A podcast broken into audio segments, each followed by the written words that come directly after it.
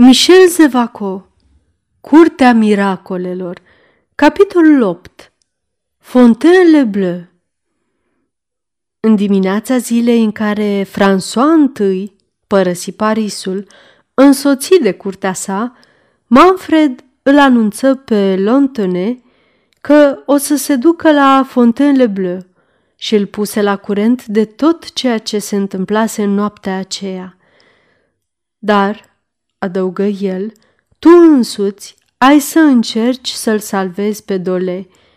Trebuie să mă aflu la Paris în ziua aceea. Te las să pregătești totul după cum socotești, așteptând momentul ca să acționez. Cum ți-aș da de știre, frate?" spuse Lantone. Ascultă, de la Paris la Fontaine-le-Bleu nu este în fond, pentru un călăreț destoinic, decât o poștă. Cam dificilă, sunt convins de asta, dar nu avem de ales.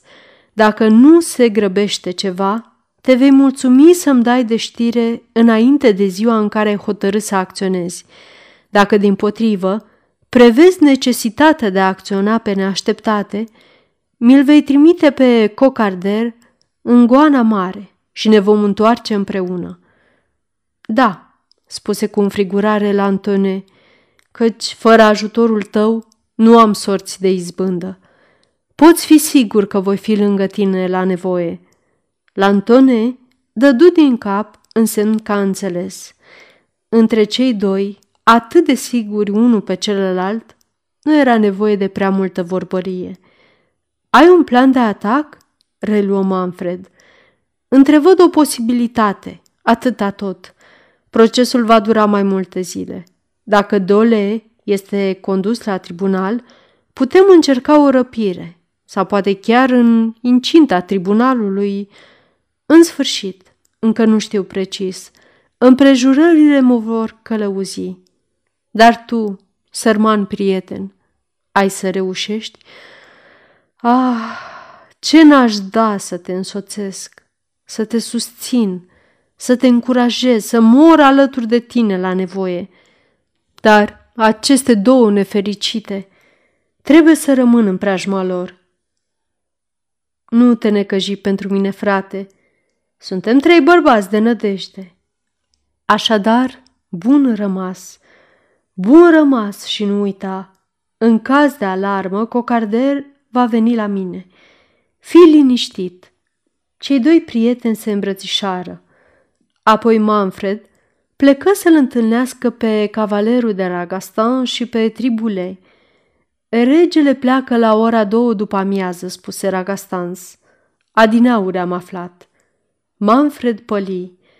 Sperase ca regele să mai rămână câteva zile la Paris.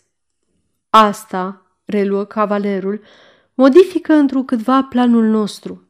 În loc să plecăm în dimineața asta, vom pleca după amiază. De ce așa?" zise Manfred, care ardea de nerăbdare să intre în luptă.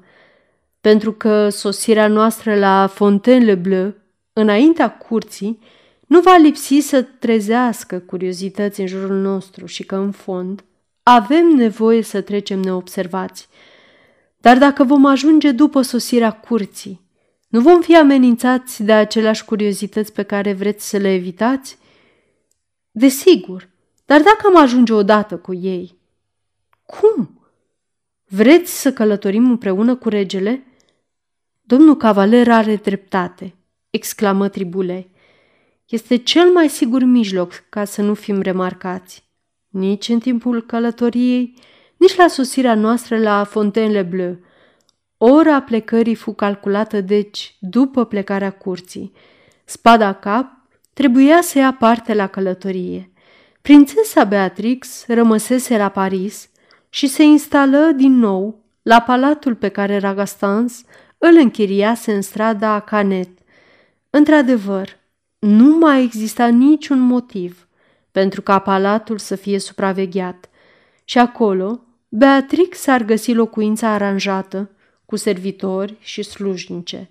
După ce executară o seamă de pregătiri, la orele trei după amiază, Ragastans dădu semnalul de plecare, adică la o oră după plecarea lui François I și a curții.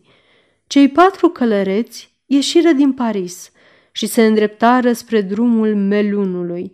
Către orele cinci, cum se lăsă seara, Manfred, care mergea la trap în frunte, zărie arie garda escortei regelui. Chiar de atunci se menținură la aceeași distanță. Privind de mai multe ori în urma sa, lui Ragastan i se păru că zărește în spatele său, pe drum, un călăreț ce mergea la trap. Să fim oare spionați? gândi el. Se opri și își mână calul, coborând într-o adâncitură dincolo de marginea drumului. Aștepta acolo. Dar poate călărețul necunoscut observase manevra sau poate o luase dintr-o dată pe alt drum. Căci Ragastans așteptă zadarnic. Destul de neliniștit, își ajunse prietenii în galop, dar cum în clipa aceea își întoarse privirile din nou, văzu același cavaler care îl urmărea mereu. O să vedem noi, gândi el. La orele șase după amiază, ajunseră la Liuson, sat așezat la jumătatea drumului între Paris și Fontainebleau. Curtea trebuia să nopteze aici și furieri plecați mai înainte pregătiseră locuințe pentru toată această lume. Locuințe care le făcură pe câteva dintre doamne să izbucnească, pentru că erau obligate să se mulțumească cu așternutul vreunei țărânci.